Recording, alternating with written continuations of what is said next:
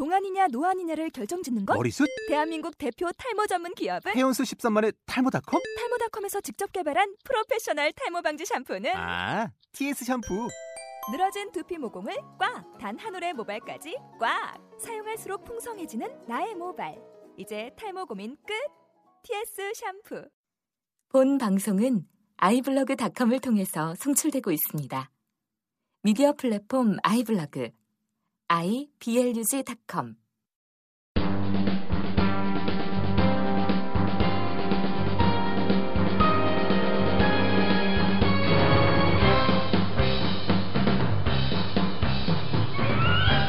Welcome to Kim Sam English. 안녕하세요. 김쌤 영어 김쌤입니다. 네이버 김쌤 영어 블로그에 있는 글을 김쌤이 직접 읽어드리면 더욱 유익할 것이라 생각하고 이렇게 녹음 파일을 올립니다. 이번 포스팅 주제는 외국어인가 외래어인가 입니다.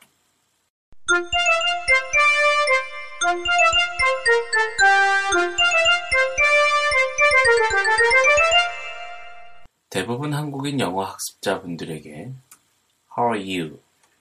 라고 하면 I'm fine 이라고 대답합니다. 그런데 네이티브에게 How are you? 라고 하면 I'm fine 외에도 다양한 대답을 들을 수 있습니다. 왜 이런 일이 일어날까요? 김쌤의 이런 질문에 많은 분들이 영어를 외워서 배웠기 때문이라고 대답하였습니다. 그렇습니다. 우리는 외우는 것이 외국어 학습이라고 배웠습니다. 김쌤도 학창시절 영어 성적을 잘 받기 위해 무조건 외운 적이 많았습니다. 김쌤은 그 학습법을 깡그리 전법이라 불렀습니다. 무조건 깡그리 외운다고 해서 깡그리 전법이라 불렀습니다. 그런데 이 방법으로는 중간고사, 기말고사 영어 성적은 잘 나올지 몰라도 영어가 되지는 않습니다. 왜 이런 일이 일어날까요? 이 대답을 하기 전에 얼마 전 있었던 일화를 말씀드리고자 합니다. 한 외국인 회사 30년차 중역 간부 직원 한 분이 문담 영작 특별반 오프라인 모임에 참석하셨습니다. 이분은 영어로 4시간 이상 회의 진행이 가능한 베테랑이었습니다. 회사에서는 이분을 영어 능력자로 보았고 모두들 부러워하였습니다. 그런데 정작 본인은 영어를 못한다고 생각하였고 그 이유를 찾아 김쌤 영어 문담 영작 특별반에 오신 것이었습니다. 김쌤이 그분에게 왜 영어를 못한다고 생각하시는지 물어보았습니다. 그분은 두 아들을 미국으로 조기 유학 보낸 상태였습니다. 그 두 아들을 만나러 미국에 가끔 가는데 그때마다 그 두 아들 학교 친구들도 만난다고 합니다. 그 학교 친구들과 두 자녀의 대화를 전혀 알아들을 수 없다는 것이 그 이유였습니다. 회사에서는 4시간 이상 영어로만 진행해도 문제가 없는 그의 영어 실력이 자신의 아들과 친구들이 나누는 그 단순하고 짧은 영어를 듣고 이해가 되지 않으니 답답하다고 하셨습니다. 읽어서 이해하는데 문제가 없는 그들의 영어가 들어서는 이해가 되지 않으니 이 무슨 조화일까요?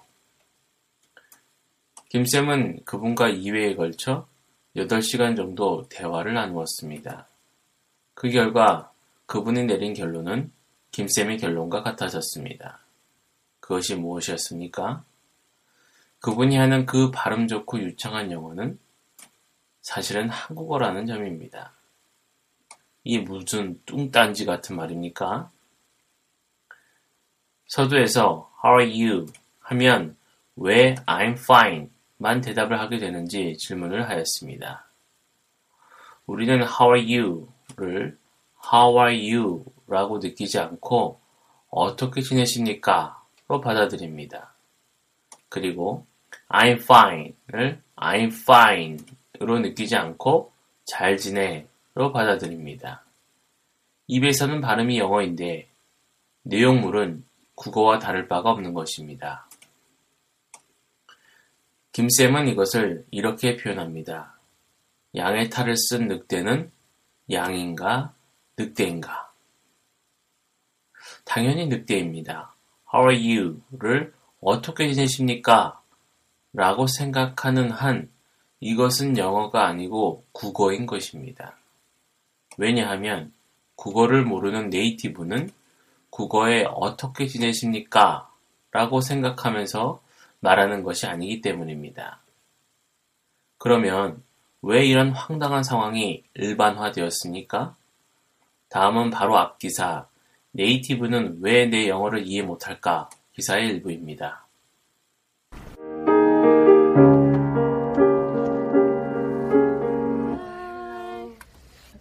How are you? Uh, I'm fine. You're fine. Thank you. And you? I'm good. Oh, I see. How old are you? Uh, 17. Uh, I'm 16. Mm. Your sister. Oh. 언니. Oh. Your 언니. Yeah. 캐시 언니. 네, 바로바로 있으면 좋은데. 바로 앞기사 native는 왜 내 영어를 못할까 해서 김쌤은 sister는 언니가 아님을 말씀드렸습니다. 가수 이하이 양이 자신보다 한 살 많은 원어민 캐시 영 양에게 You are sister 라고 하자 캐시 영 양이 황당한 표정으로 이해하지 못하는 동영상 장면을 보여드렸습니다. 통역사가 You are 언니 라고 하자 그때서야 캐시 영 양이 고개를 끄덕입니다. 다시 말해서 sister는 언니가 아니기 때문에 이런 일이 벌어진 것입니다. 영어에서 시스터는 같은 부모를 둔 여자 형제를 의미합니다. 언니는 여자가 자신보다 나이가 많은 여성을 부를 때 쓰는 말입니다. 이 두 의미 사이에 공통점이 있습니까? 대상이 여자라는 점 빼고는 없습니다. 이렇게 전혀 다른 의미를 같은 의미라고 가르치고 있는 것이 현재 영어 학습법인 것입니다. 영어를 국어와 대응시켜서 외우게 하는 것이 대한민국 영어 교육 시스템에서 행해지고 있는 방법이고 이 방법으로는 영어를 습득하기보다는 발음만 영어인 또 다른 국어를 습득하기 쉽습니다. 발음만 영어인 또 다른 국어를 우리는 일명 외래어라고 합니다. 발음이 영어이지만 국어라고 말하는 이유는 sister를 언니로 배웠기에 언니로 부를 상황에 사용하기 때문입니다. 이것이 이하이 양이 자신과 다른 부모를 둔 캐시 영 양에게 sister라고 한 이유입니다. 그러면 어떻게 해야 합니까? 신이 인간에게 언어를 선물로 주실 때 우리가 학교에서 고통스럽게 영어를 암기하듯이 언어를 습득하도록 주시지 않았습니다. 이렇게 주셨다면 선물이 아니겠지요. 우리는 자신도 모르게 언어를 습득하였습니다. 국어를 배우러 학교에 가지 않아도 국어로 일상생활 의사소통하는데 문제가 없습니다. 이 방식으로 영어를 습득하면 됩니다. 그런데 문제가 있습니다. 자신도 모르게 언어를 습득하였고 주변인도 자신도 모르게 아기에게 언어를 가르쳤기에 배우는 분도 가르치는 분도 어떻게 언어를 습득하게 되었는지 방법을 모른다는 점입니다. 그저 대화를 나누면 되는 줄 알고 있습니다. 그래서 많은 학원에서 원어민 선생님을 고용해서 가르치고 있습니다만 해보신 분은 그 결과가 그닥 좋지 않음을 알게 됩니다. 왜 그럴까요?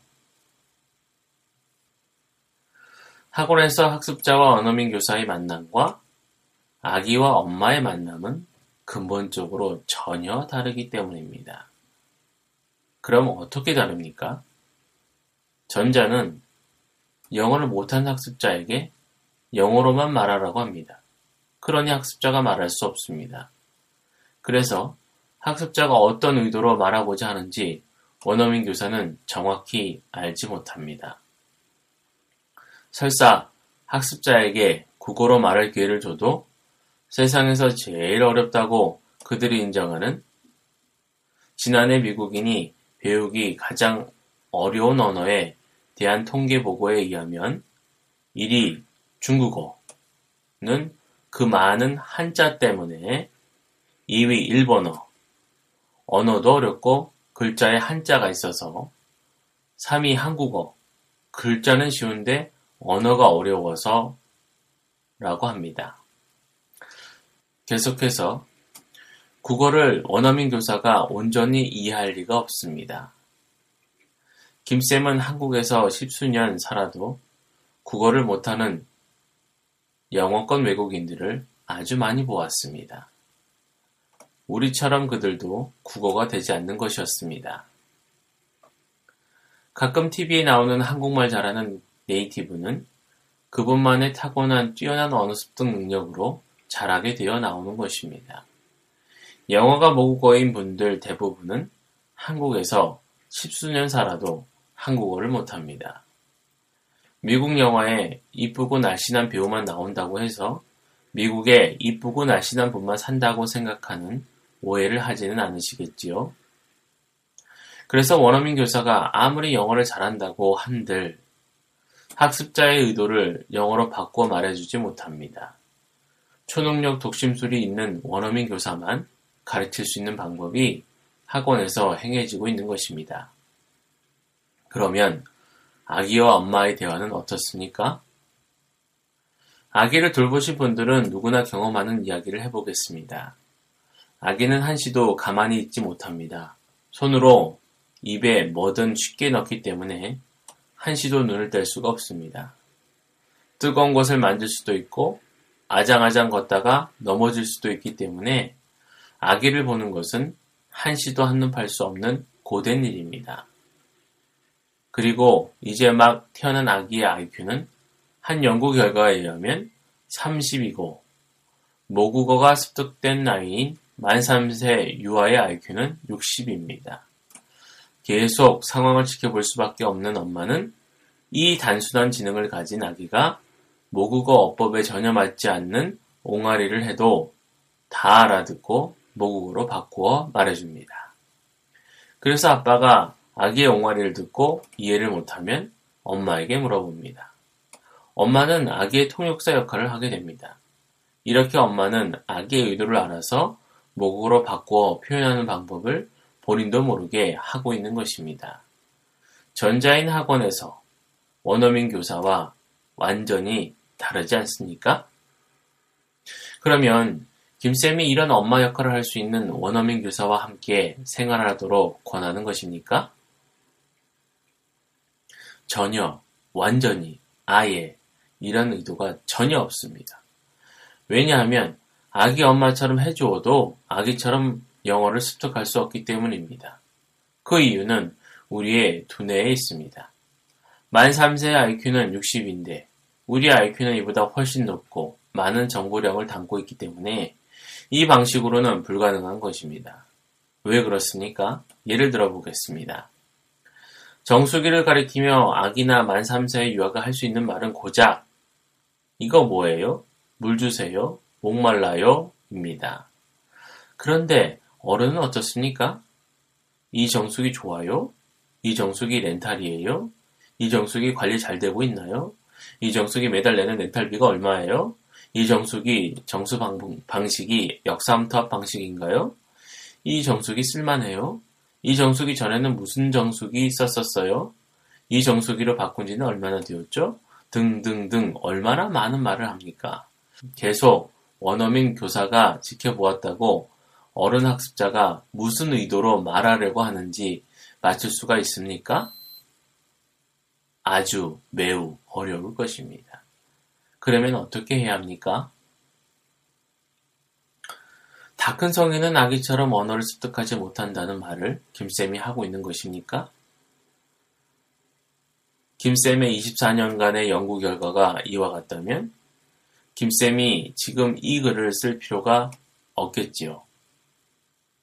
김쌤은 아기와 같은 방법으로는 절대로 되지 않지만 아기와 같은 언어 습득 원리로는 더 쉽게 된다는 것을 말씀드리고 싶은 것입니다.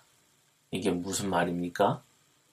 아기의 언어 습득 과정에서 아기가 말하고자 하는 의도는 주변 상황과 아기의 표정, 손짓, 옹알이로 표현이 됩니다. 이것을 엄마가 모국어로 바꾸어 말해줍니다. 그러면 전자와 후자의 역할을 할 수 있는 것이 있다면 가능할 것입니다. 전자의 역할을 우리는 수십 년간 사용해온 모국어로 대신할 수 있습니다. 아기는 하지 못한 것을 청소년과 어른은 할 수 있습니다. 자신이 표현하고자 하는 의도를 국어로 말하는 것을 아기는 못해도 어른은 아주 잘하지 않습니까? 그러면 전자는 해결이 되었고 그것을 영어로 바꾸어줄 네이티브가 있어야 할 것입니다. 이 부분의 문제점을 해결한 것이 바로 김쌤의 문답 영작입니다. 지금 문답 영작 시즌 3가 진행 중입니다. 10회까지 무료로 진행 중입니다. 음식이 맛이 있는지 없는지는 맛을 봐야 알 수 있듯이 이 방법이 효과가 있는지는 해봐야 알 수 있는 것입니다. 아래 링크를 클릭하셔서 지금 바로 유익 얻으시기 바랍니다. 지금까지 청취해 주셔서 감사합니다. 또 뵙겠습니다.